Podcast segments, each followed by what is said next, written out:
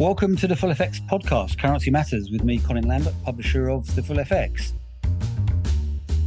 Regular readers will know that around the end of June, um, I was offered the challenge of taking taking part in a, a real life experiment, I guess, around my trade of the year, the wonderful Aussie Czech.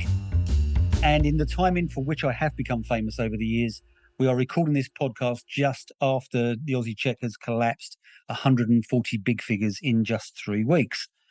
Oh, deep joy. So yours truly is now at a loss um, in more ways than one.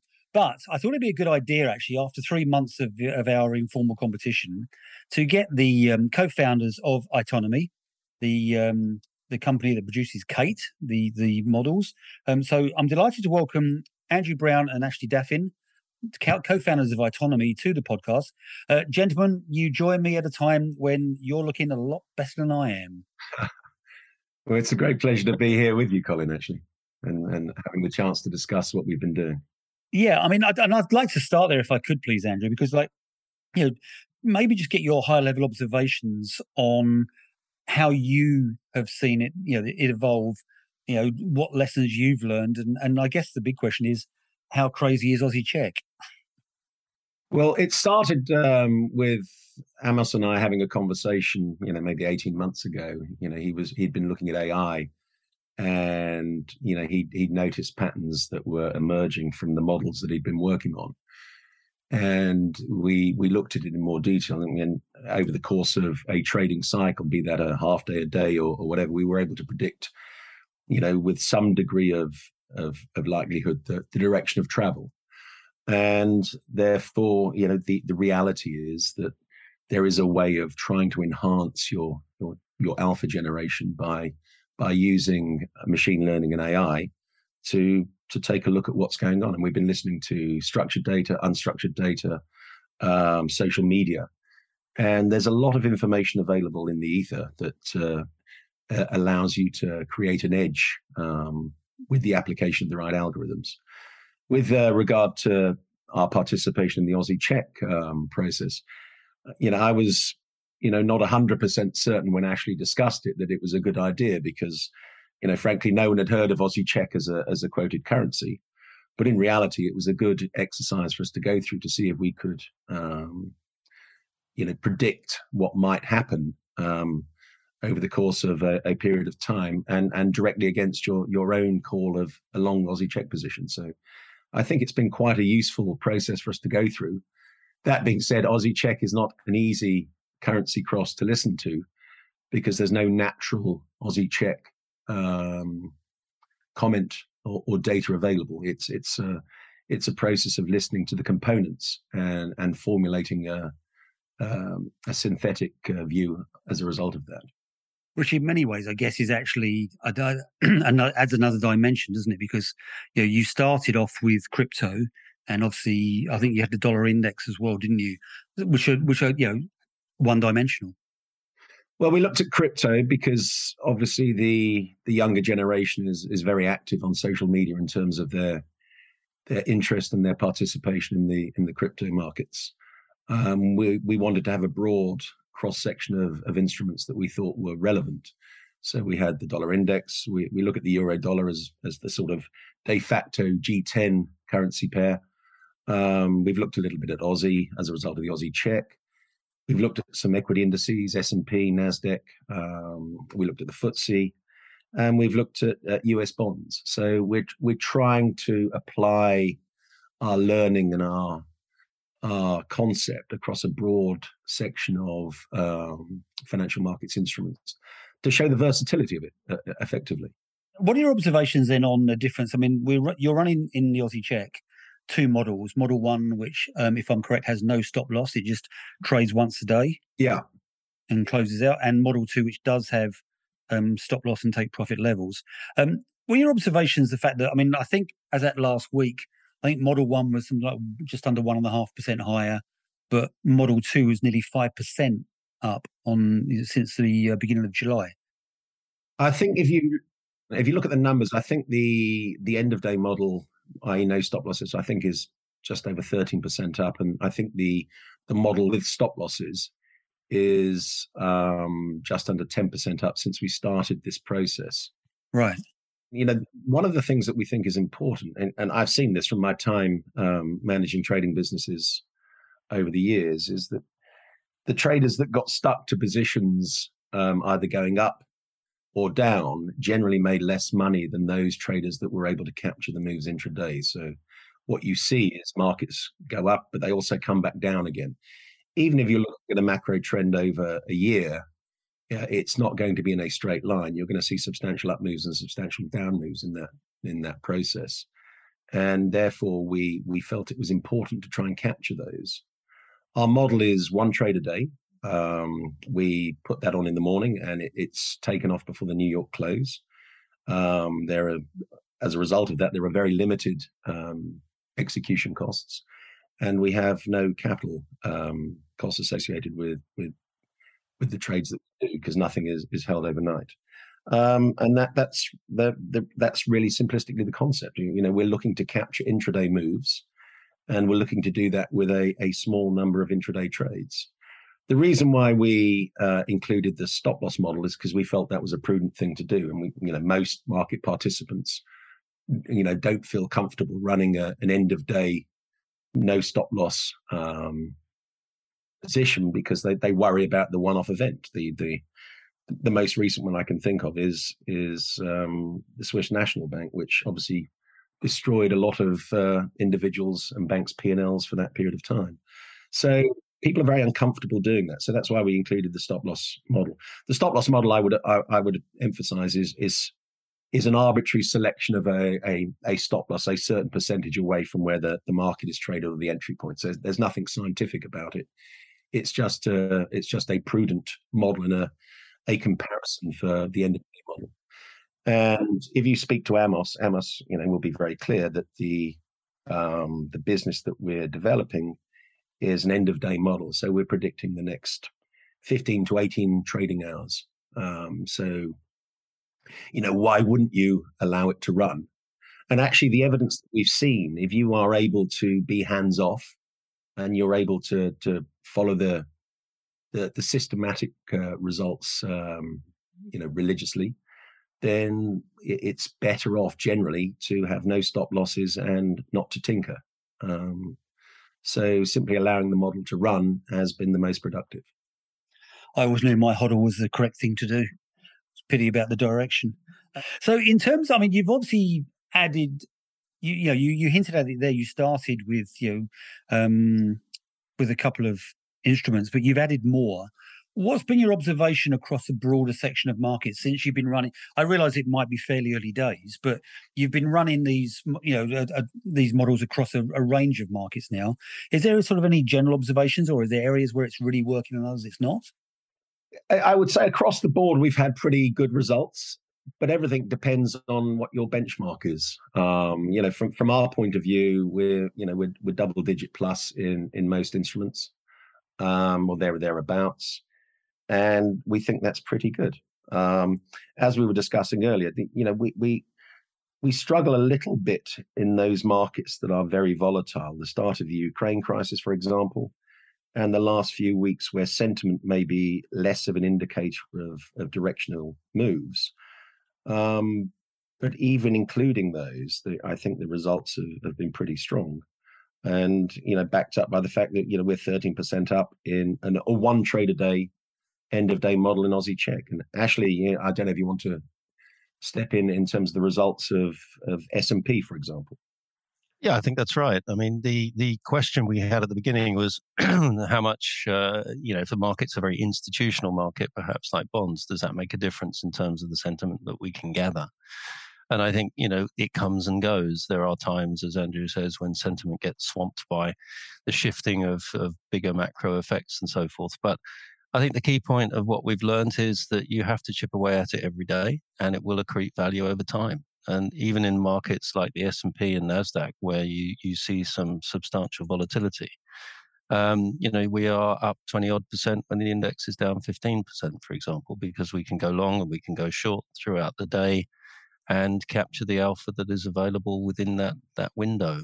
Um, these are just starting points, though. Uh, we're constantly refining it and learning as a result of the trading day and where the volume comes in. I mean, S and P is all about the US, less about Asian time, but there is a valid prediction for Asia as well in those markets. So, yeah, the returns have been surprising, and I think we we started this, and I'm sure Andrew can add to this with a degree of skepticism at the beginning, which was like, "No, nah, that's not going to work. Um, why would it?" And we've been very, very surprised and have tried to break it, um, but it just keeps coming back, um, and the results are really quite quite impressive. I, um I, think the you're you're right. Actually, I, I think one of the things that struck us on occasions is that if you were a a trader coming into the office or looking at markets, um, you would think that the logical direction of travel would be be counter to what the system is saying. And actually, what we found is you have to follow the science. Once you break away from the science, um, then you get yourself into a little bit of trouble.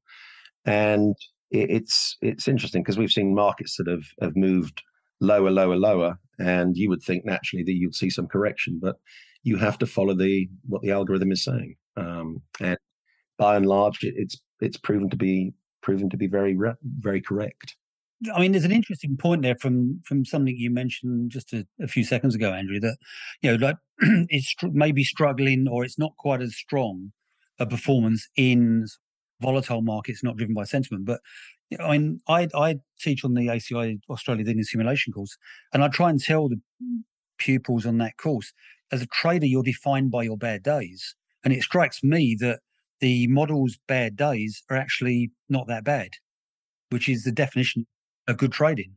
Yeah, I think that's you know we certainly have had some days that we would like to have avoided, uh, but yeah, this is not you know there is no uh, no perfect system that makes you money every day. But I think by and large, obviously the results are are testament to the fact that we make money more than we lose.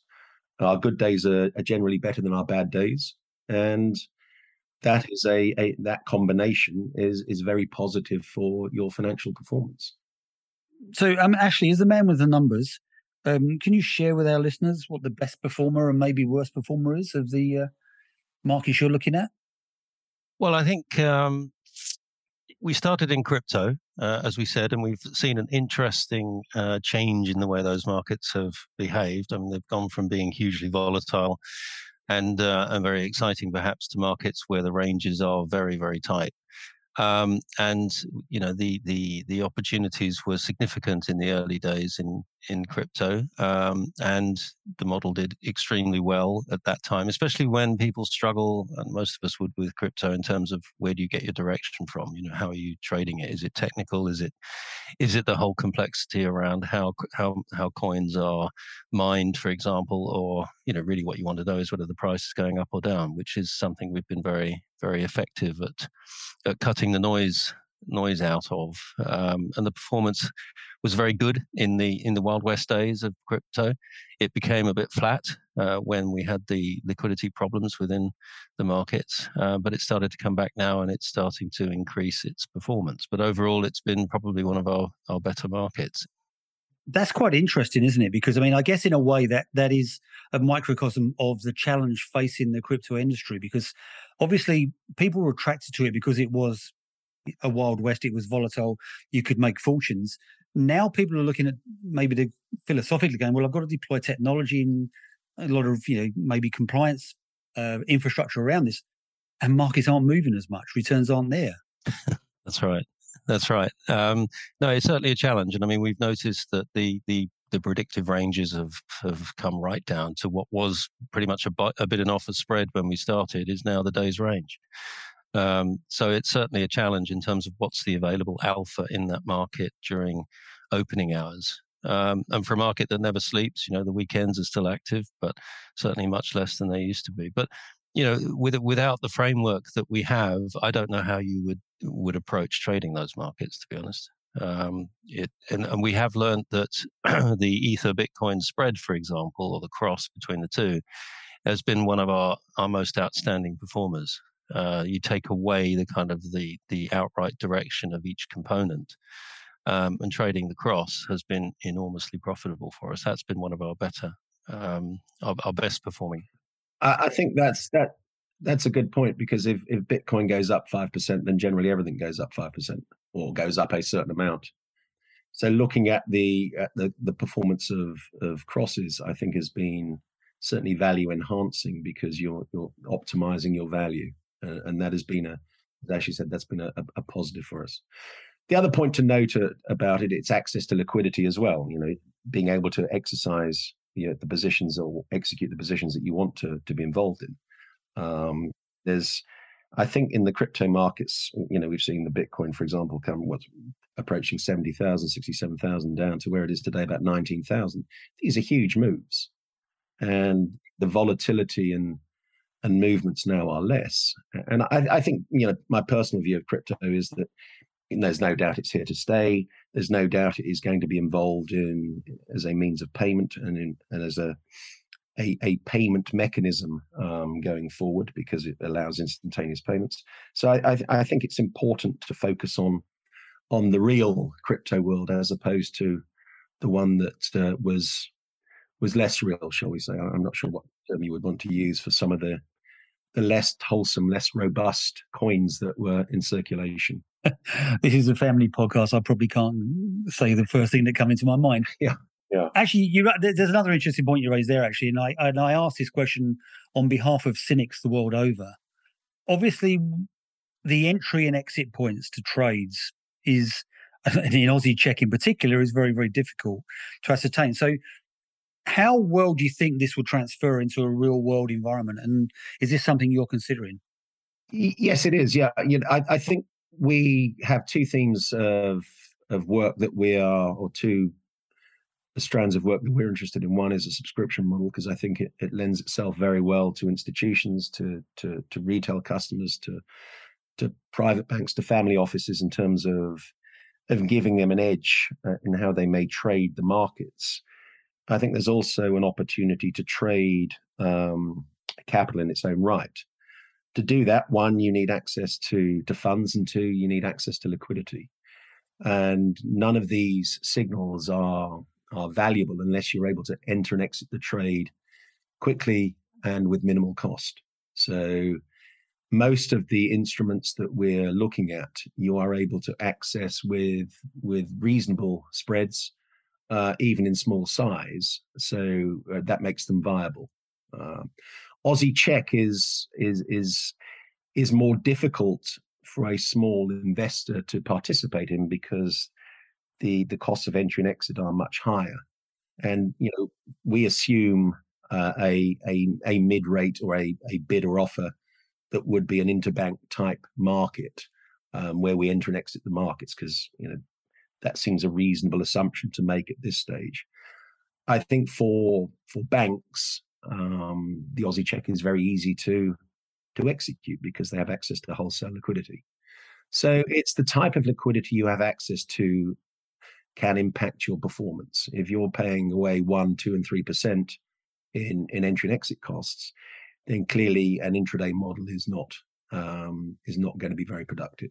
So I think how you access liquidity, where you access liquidity, and, and the instruments that you you participate in are, are key determinants of your your overall performance, even with excellent um, indicators.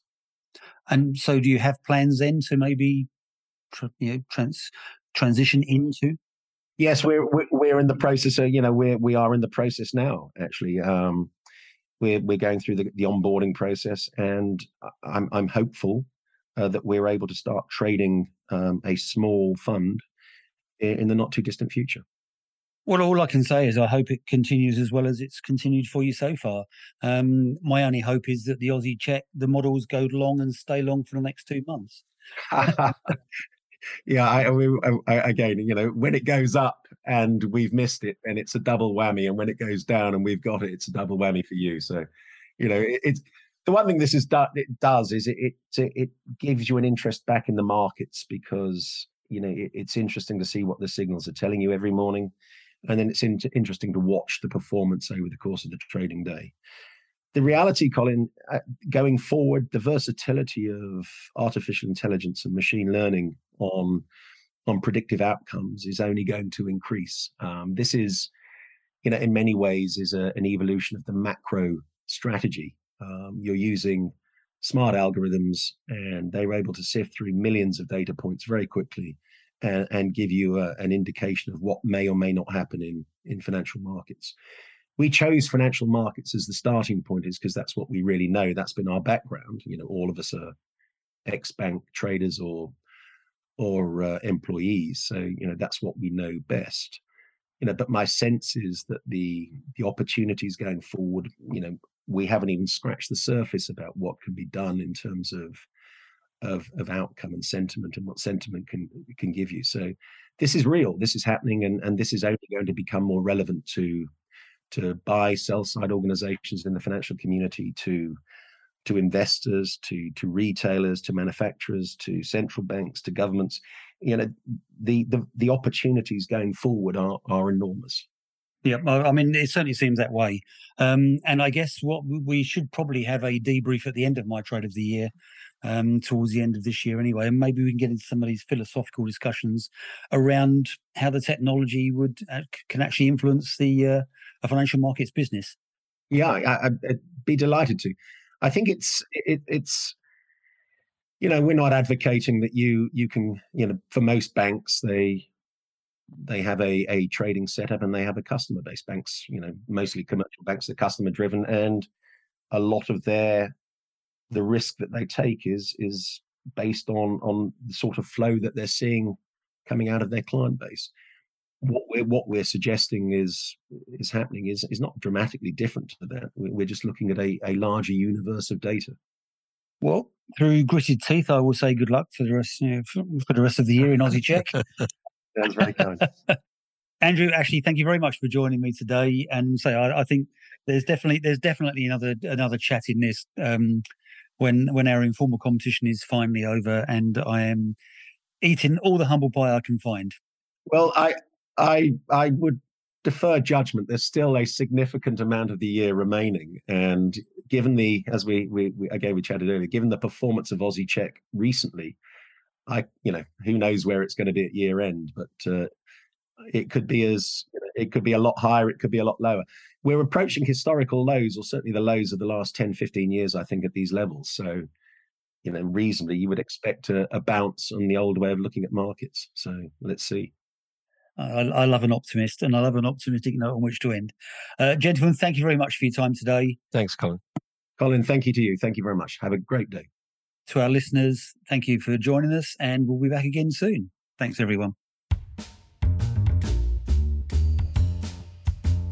Thanks for listening to the Full FX podcast, Currency Matters. You can subscribe to us on Apple Podcasts or Spotify, and you can download previous episodes, register for our newsletter, view our upcoming events, and much more at thefullfx.com.